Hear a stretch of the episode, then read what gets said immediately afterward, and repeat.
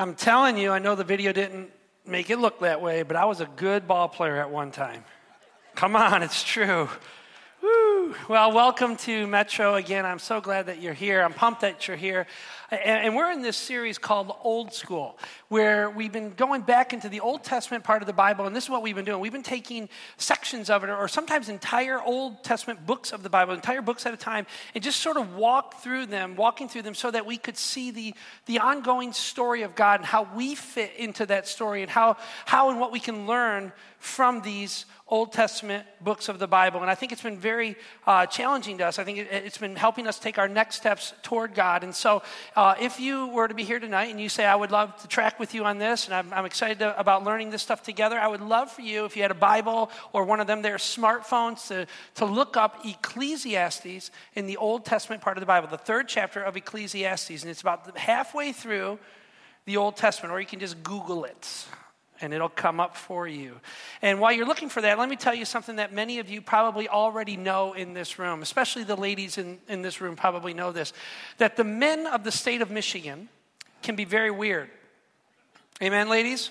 The men can be very weird in our state. See, here, here, here's the deal Michigan has distinctive seasons to it, right? Am I right so far? Distinctive seasons. And winter around Michigan can be absolutely brutal. It can be freezing cold, lots and lots of snow, but there are always these Michigan guys who are determined to wear the same clothes no matter what season of the year that they are in. So they wear their shorts and their flip flops in the middle of winter.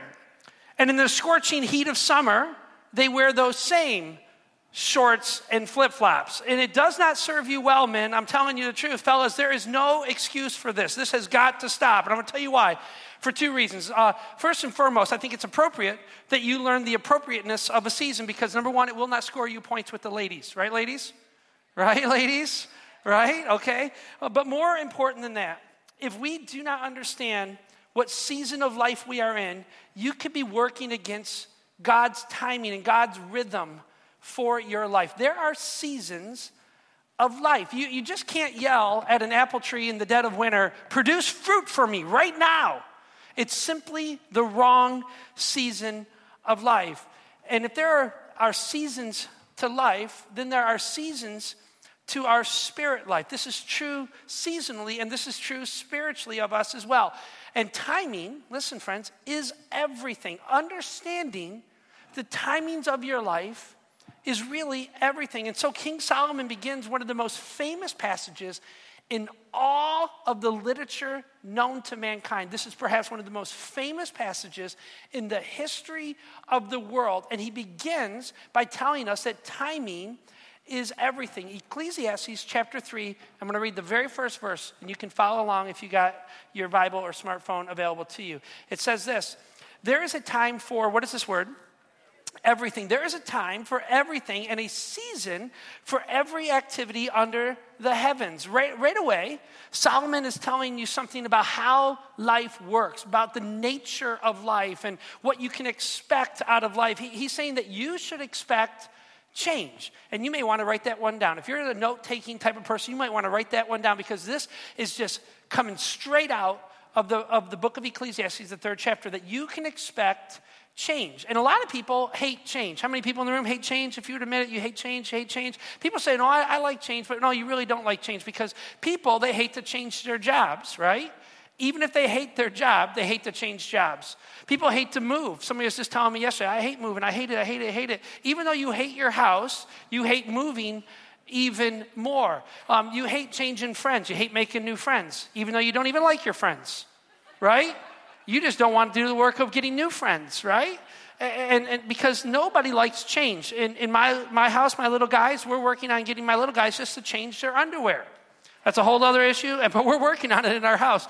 True story. And so it's very important uh, to understand that people hate change. But Solomon says to us expect life to change that life is always going to change. It's always changing.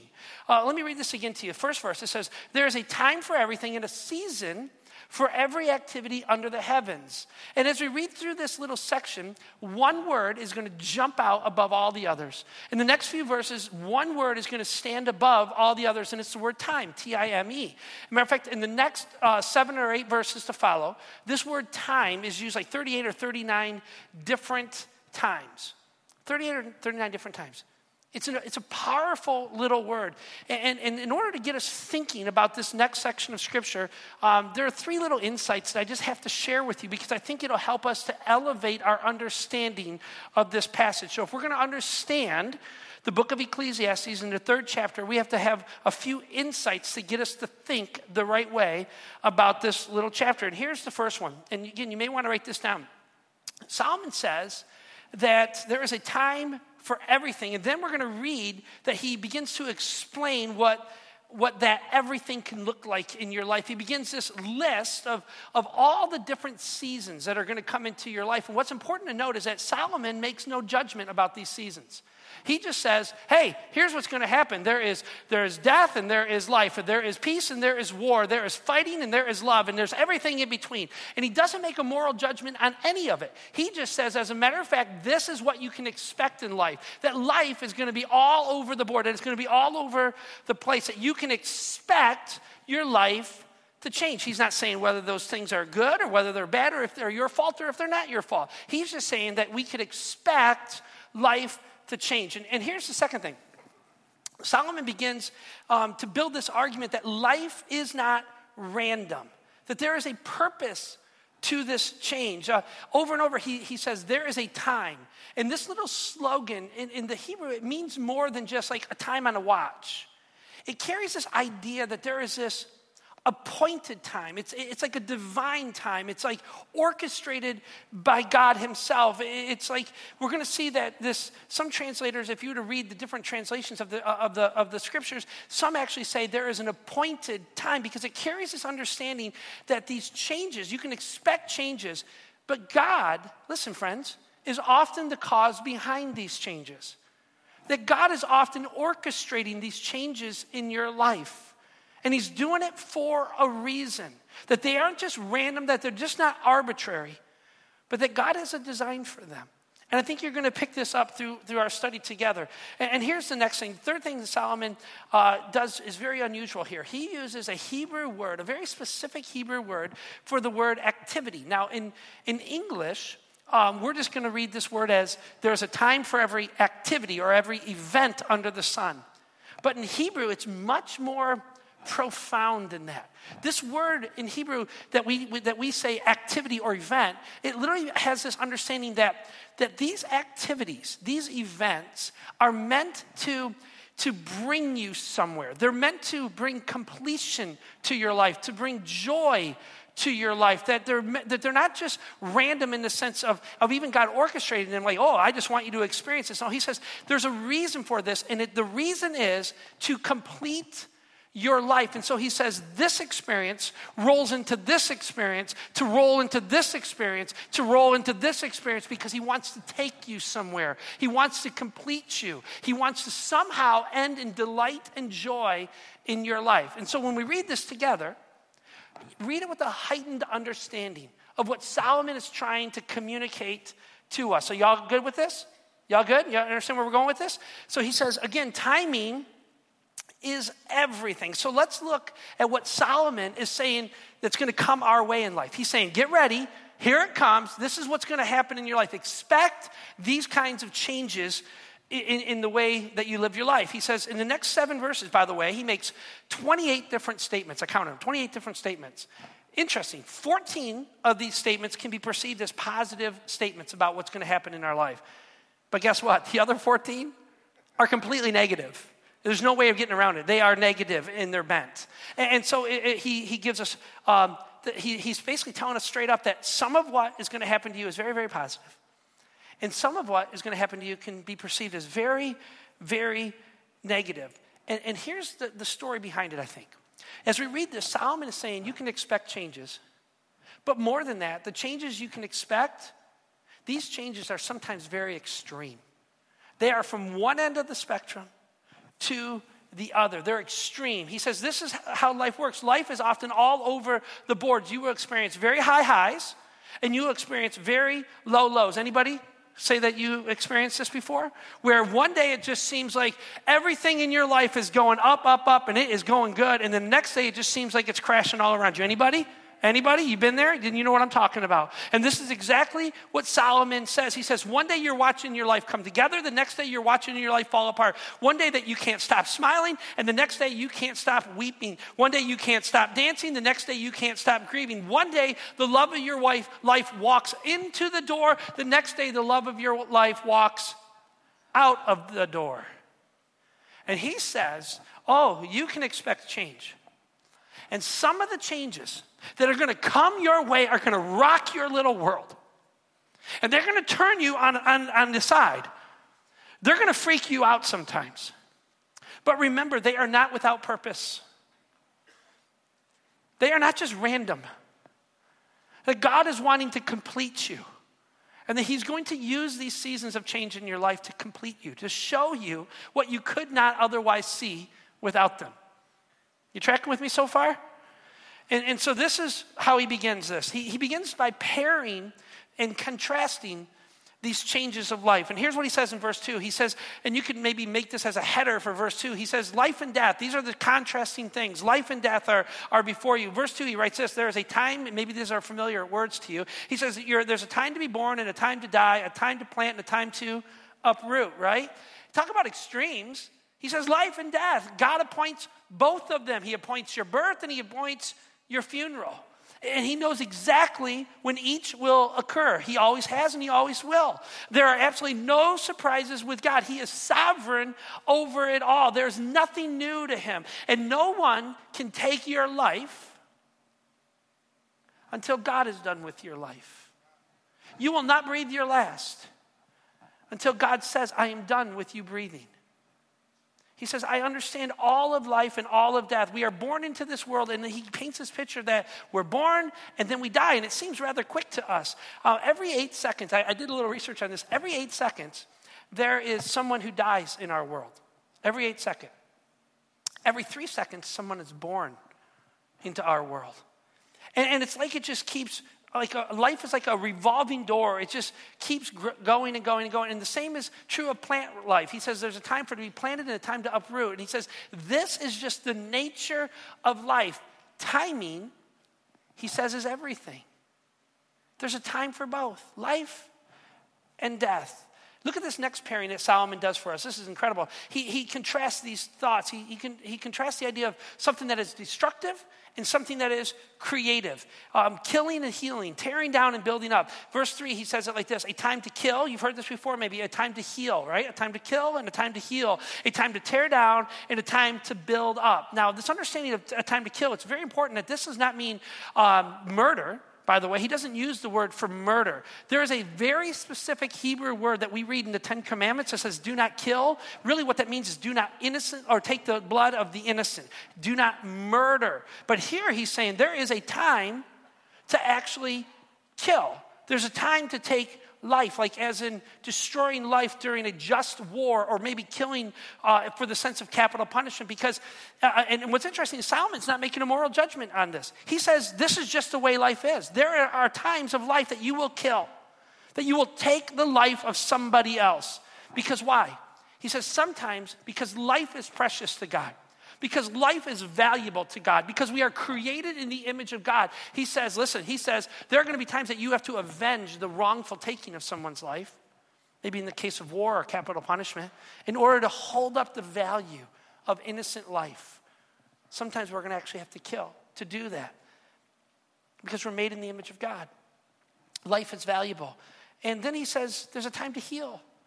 There are times to kill, and thank God, fortunately, he says there are times to show grace, to heal one another, a time to tear down and a time to build up. And what's really interesting about this little phrase, a time to tear down and build up, you think of it in terms of housing, right? Or to build something and to tear it, you know, down. And, and you go, well, that served its purpose. I built this for a little while, like a tree fort. You build for your kids when they're little and they're big now and you don't need it more. So there's a time to build it and a time to tear it down. I mean, you, you understand this, right? There's just these seasons of life. But what's interesting is he didn't use a phrase that denotes just physical building of housing or, or, or physical possessions. He used this phrase in Hebrew that denotes the idea that there's a building of a life and there's a tearing down of a life. Think about this.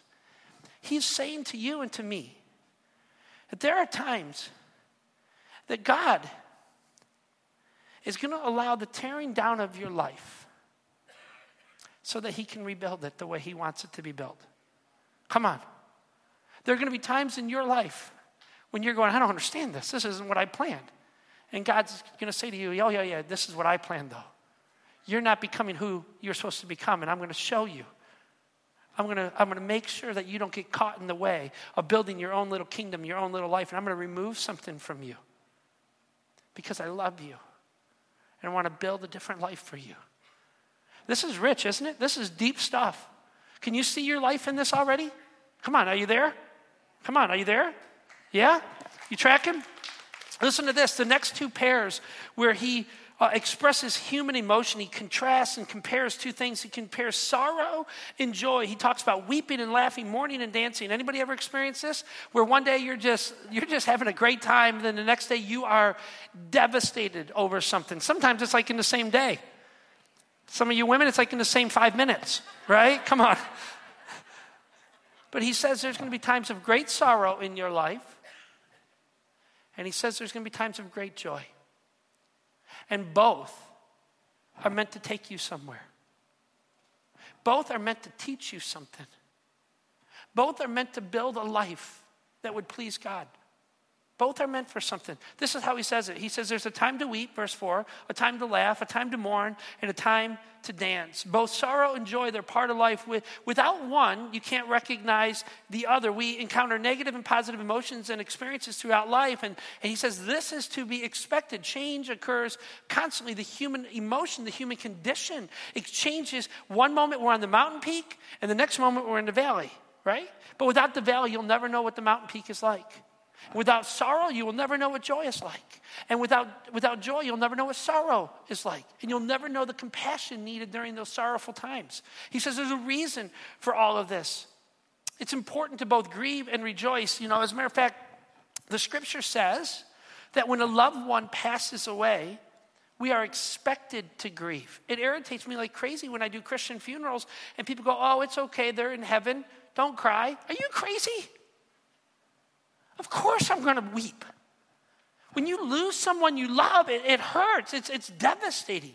Jesus himself, when he lost his good friend named Lazarus, he wept. He was broken over it. And he says, This is the norm for human experience.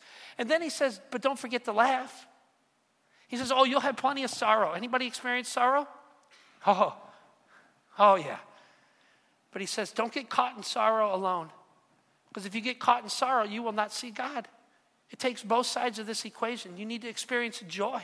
You need to experience hope. You need to experience laughter. He, there's a part of scripture that says that laughter is literally good for the soul. It's been said if we don't learn to laugh at trouble, you won't, you won't have anything to laugh about when you grow old. Think about that. If you don't learn to laugh at trouble, you won't have anything to laugh at when you grow old. In other words, your whole life is trouble, so you might as well learn to laugh at it now. Because it's coming your way. But he says, God has given us a sense of humor to help carry us through those times of sorrow. He's showed us both sides of this equation because he wants to teach us something. Solomon is saying, friends, don't miss this, that it takes both to see God. God is in the midst of both. Now, check this out, verse 5. He, he moves forward. He gives us very bizarre, very bizarre sets of words here to us, these very bizarre contrasts. He says this There's a time to cast away stones and a time to gather stones, a time to embrace and a time to refrain from embracing. And because I am such a good pastor, because I love our people, and I want you to understand the fullness of God's word. I did some research on this because I'm looking at this, I'm going, I don't quite understand this because even the two sets of lines, the parallel, parallel lines there, they don't quite make sense. I mean, time to throw stones and time to not throw stones, and then all of a sudden there's a time to embrace, hug, kiss, whatever, you know, and not to. What do they got to do with one another? Well, it's very interesting. So I did some research about this, and it's true that you could, there are some people who do take this as very literal, where they think it is about casting of stones and, and not casting of stones, about throwing and, and gathering. It, but, but honestly, I don't think that's what it really means. Um, many scholars, probably most scholars, think that this is a euphemism about doing the dealio, if you know what I mean. Yeah, it's true. Yeah, be, be, and I'm not going to explain it all, and I can't even explain it all. It gets kind of bizarre. But, but many scholars think that this is a, a veiled reference, is kind of the way they used to talk about sex. That this was, there's a time for throwing stones, and that's when you're having sex, and there's a time for with, not throwing stones, that's when you're refraining from sex. You take it from there, okay? Um, but, but it's true that in the Old Testament, um, God gave leadership about there were times that sex should be embraced and that should be ran after with your whole heart. And then he says there's other times that it shouldn't be embraced, certain seasons and stages of your life. It's very interesting. And so this has led some translators of the scripture to, to translate or paraphrase the scripture by saying that there is a time to make love and a time not to make love. Um, there's a time to embrace, and this makes sense when you put the first line with the second line, right? There's a time to embrace and there's a time to what? Not have physical affection. You see it? Y'all with me? You good? Yeah. Okay. Woo, let's move on. Okay, so you could label this if you were taking notes. There's a time for a little something, something, and a time for nothing. Okay?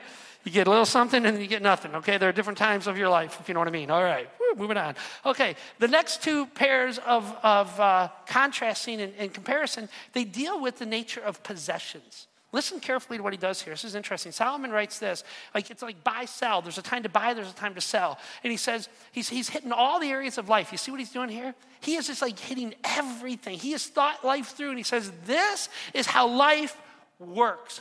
All of life. This is how it goes. And he says there's a time to sell and a time to buy. He says there's a time to seek and a time to lose, a time to keep and a time to cast away. I think this gives biblical authority for you to have a garage sale. I really do. I think this is amazing. Um, the, the, the, thoughts here deal, deal with the fleeting nature of our possessions, right? We, we buy clothes and we think, oh, this is going to make us complete, and then we take those same clothes to Goodwill. We buy a new car, we think, oh, this is going to make my life so much better, and then that car becomes our clunker that we just got to get rid of because it's a piece of junk and we, we're like done with it, right? It's like we, we buy all this stuff only to look for them later in our closets full of other stuff. And he says there's a time for gathering of stuff, and then a time to lose it, a time to seek after it, and a time to give it all away. Because that's the fleeting nature of all of our possessions, right?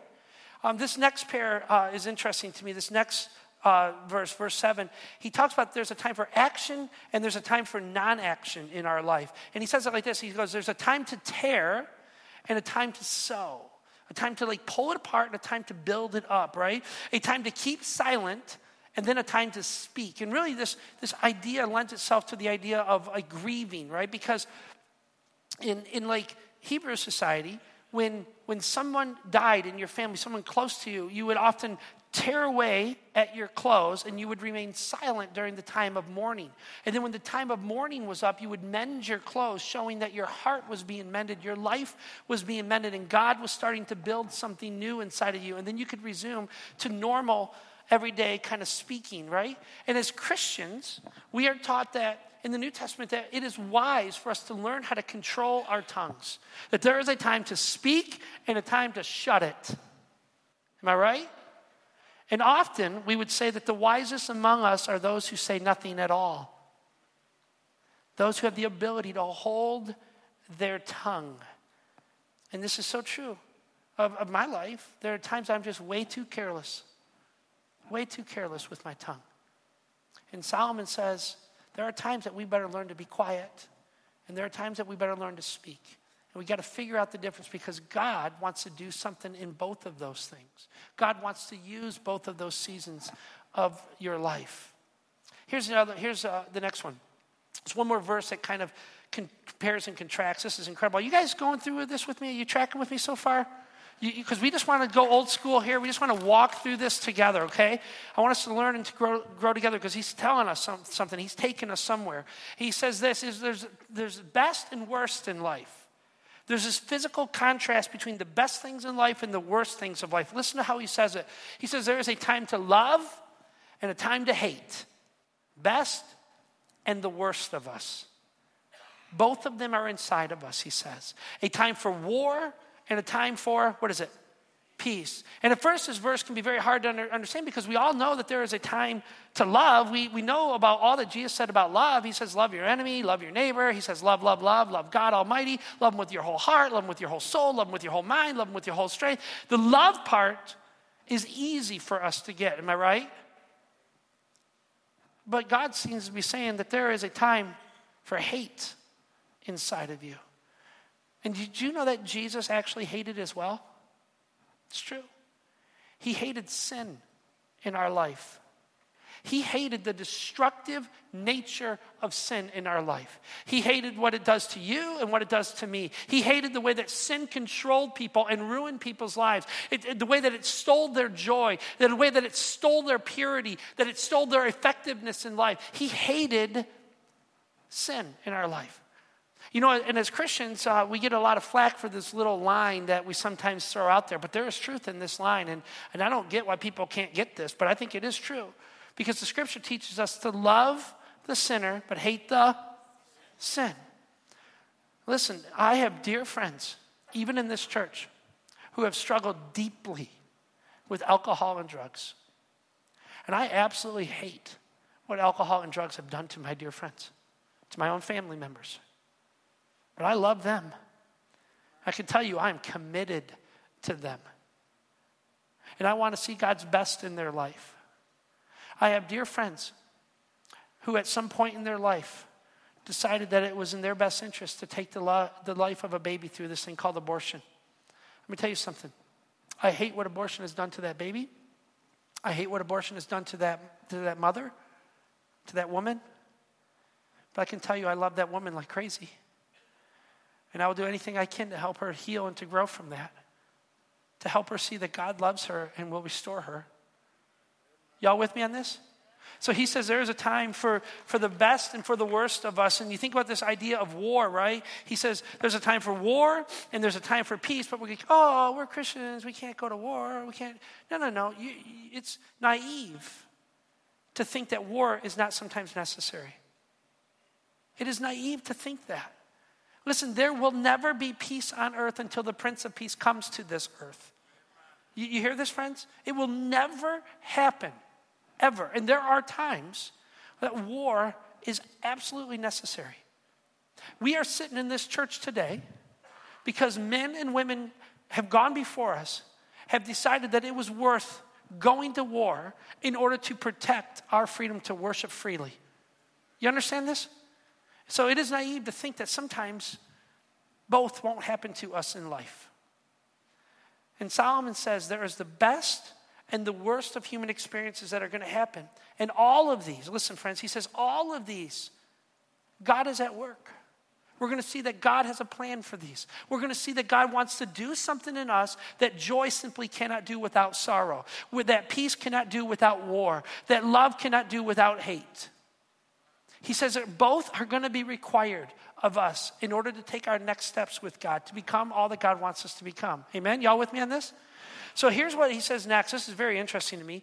Solomon says, expect these changes, and sometimes these, uh, these changes can be extreme in our life, but then he begins to paint a bigger picture of why these things happen to us. And he says something that he says in the opening chapter, right at the very front of this book. He quotes almost verbatim the same line. He says this in verse 9 he says, What do people really get for all of their hard work? You guys remember that from the first week? What do you, what do you get for all your hard week, uh, work? Um, it's a rhetorical question that he rephrases again because he, he says what we often say, well, why do I work so hard? He says, What do I get for all of this, uh, this work? He says, uh, Why should I work when it's all going to be destroyed anyways? Why should I get married when it ends up just being in a fight and, and end up hurting one another? Or why should uh, we, we build something with our life if it's just going to be destroyed? Why do we have a child only to deal with so many hurts and frustrations and disappointments and, and just the struggle of it all? And he says, These are all good questions. As a matter of fact, uh, actor Jim Carrey, Anybody know the, the Jim Carrey? He, he says something that struck me one time. He says, I think everybody should get rich and famous and do everything that they ever dreamed about doing so that they will realize that that is not the answer. And Solomon says, What's it all for? What are all of these seasons of life for? What are these, what are these comparing and contrasting all for? What is it really all about? What does God want, God want from us and for us?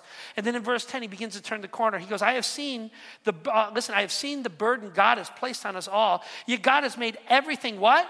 Come on, beautiful for its own time.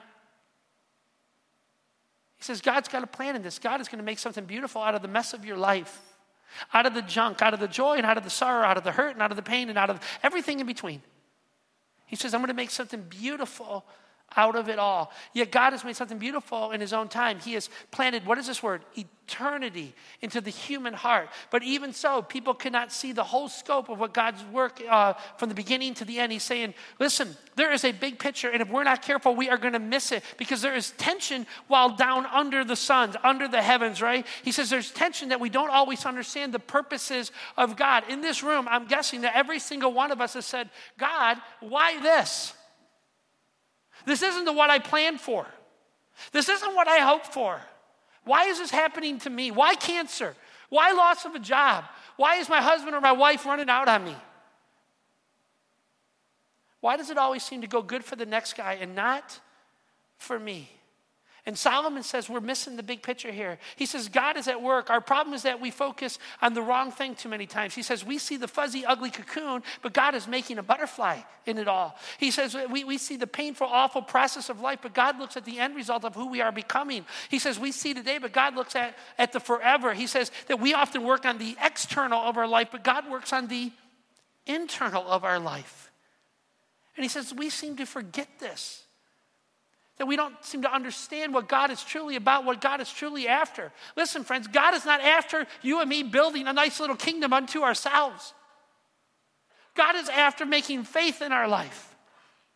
And He's willing to tear something down in order to give us something new. He's willing to take an idol from our life in order to give us true worship. And He will stop at nothing to turn us from faithless to faithful. And he says, We don't see it if it's all good. It takes bad sometimes. And if it's all bad, we don't see it either. He says it takes good sometimes. and God is generous with us. And He gives us enough of both for us to see Him in it all. And so Solomon says we're missing this big picture. He makes everything beautiful in its time, including your loss, including your hospitalization, including your failures, your brokenness, being broke. He, he includes your battles, your, your fragmented dreams, your lost romance, your heartache, your illness. Yes, even your terminal illness that you're going through. He, it says that he makes it beautiful in its right time. Timing is everything. With him, listen, with him, life can be beautiful, but without him, it can seem so meaningless, he says, so purposeless, so without profit. But with him, but with him, it's just different. I love the phrase where it says this God has set eternity in the hearts of man. Uh, I, I, think this is why most people in the middle or in, have, a, have this moment in the middle of these highs and lows, in the middle of these extremes. They have this moment where they go, oh boy, this isn't working the way I thought it was. I need to search for God. I need to search for more. I got to search for something different. In the middle of all this, we start to look for God. I think Solomon says God gives us all of this because God wants to set eternity into our hearts. He wants us to realize that there is something more that we get used to this all being good or all being bad. He says, I'm going to give you something different all the time because I am in the different. I want you to search for something different. You see what he's doing here, friends? There is a purpose and a meaning in the events of our life. Around 400 AD, uh, St. Augustine, who was once a pagan, ran hard away from God, found God miraculously, just gave his heart to God, and God used this man in incredible ways. He once wrote this He said, You have made for, uh, us for yourself. He goes, You, oh God, have made uh, us for yourself, and our hearts are restless until they can find peace inside of you. Blaise Pascal, one of the great mathematicians, physicists, inventors, and philosophers that the world has ever known. In 1660 AD, he wrote this. A long time ago, he wrote, There is a God shaped vacuum in the heart of every man that cannot be filled with any created thing, but by God alone made known through his son Jesus. The truth is, friends, we have an eternal itch. Solomon says that eternal itch was placed inside of us from God. We all long for eternal significance. And King Solomon says God has placed that in the human heart in the middle of all of these ups and all of these downs so that we will know him. And then Solomon says that one of the great responses to this life is to make the most out of this life with God in the middle of it all. Through all the highs, through all the lows, he says, Don't miss God. This is what Solomon writes. He, he says, verse 12, So I concluded that there is nothing better than to be happy and to enjoy ourselves as long as we can. Because he goes, Something bad's going to come, so you might as well enjoy the good as long as you can, right? And then he says, verse 13, and people should eat and drink and enjoy the fruits of their labor. And then here's the key for these are gifts from God. From God. Everything that you experience, the first eight verses, whew, they don't seem like they're from God. But he says they're all from God. Let me tell you something, friends. Biblical faith is a call to joy through all the extremes of life.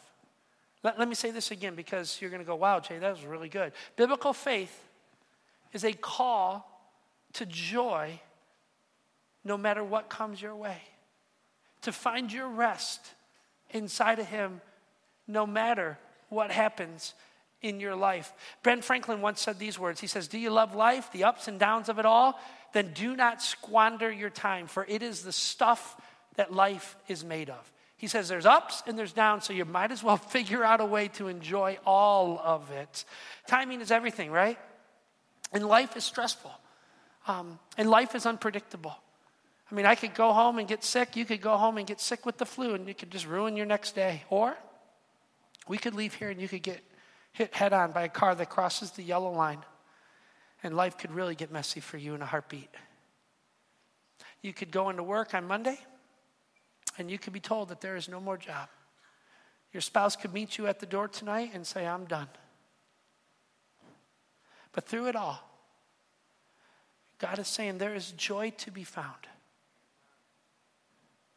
And it's found when you somehow, in some way, look for me in the middle of it all. When you search for me, when you don't get so locked into this world. And he says, so he, he says, you might as well learn to enjoy all of it. You might as well find joy in it all. And, and so we could just say like this you might as well eat ice cream every once in a while right? You might as well enjoy a movie with the kids or playing in the rain with the kids. You might as well take your wife out to dinner once in a while. Because around the corner, there's a big change happening. And it may not be what you expect. He says, don't miss enjoying life the good, the bad, all of it. Because it's coming, both of them. And you can't stop them. Anybody ever try to make a picture perfect life? Come on, and succeed? Anybody? You got it down? He says, You're not stopping it. Matter of fact, he says, The good and the bad, you work hard, you do the right things, but ultimately, you don't determine all the things that happen in your life. Here's what he says. Listen to this. This is very important. Verse 14, we'll kind of wrap it up with this. He says, And I know that whatever God does is final. Nothing can be added to it or taken away. Bummer, right? And here's why. And here's why. Here's why God does what he does. You want to know why God, people ask all the time, why, Pastor, why, Pastor, why, God? Why does God do this kind of thing? Here's why. God's purpose in this is that people should fear him. Good and bad come your way. So it will change your perspective of God. What is happening now has happened before, and what will happen in the future has happened before because God made the same things happen over and over again, he says, right? See, see listen, God, his work is permanent and his work is complete. In other words, he is sovereign, that he, um, that he sets certain things in motion in your life. And I'm not saying that we ought not to work hard. I'm not saying that uh, there's not a whole lot that we can do to make things right in our life. Ab- absolutely, there is. But it's saying ultimately, that all of these things God allows to come into our life so that we will ultimately fear Him. And I don't mean the kind of fear like a child fears a child abuser. You understand that, right? It's not that kind of fear at all. It's not like, you know, some, you know, wild and crazy God is just looking to whack us around a little bit. Not that kind of fear at all. It's the kind of fear that we have, um, the kind of holy respect that we would have for a godly father in our life, or a godly mother, or grandmother, or godly grandfather. Anybody have somebody like that in your life that you just love and respect so much?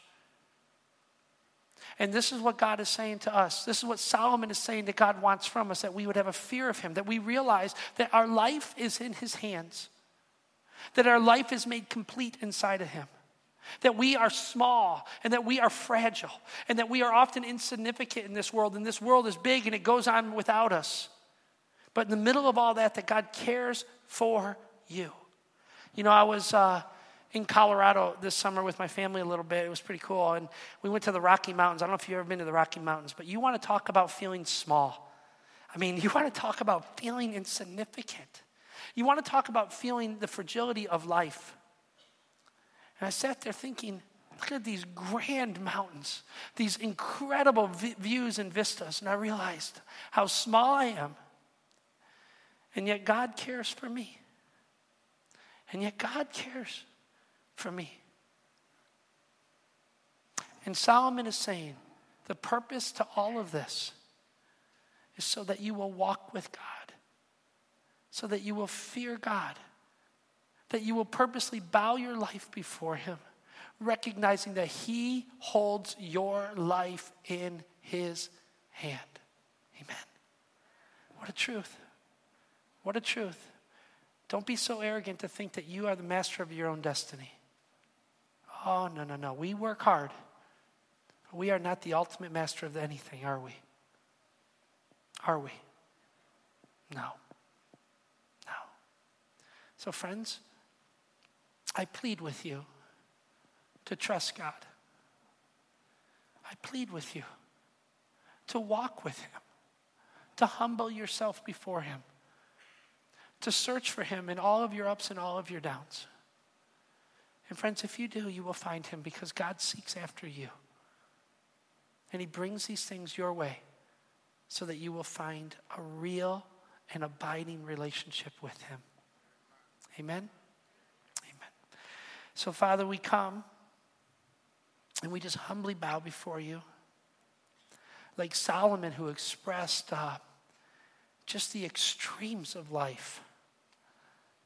And oftentimes we're caught in the middle of all that.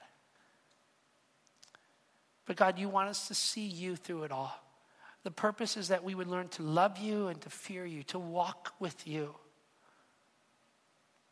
And so, God, each of us are in very different places. And I pray that you would meet each one where they're at. God, that you would do something to stir the hearts of men and women. Do something to stir their heart to make them realize their need for you. And help us to trust you, God, more. Help me, God, to trust you more. In Jesus' name we say, Amen.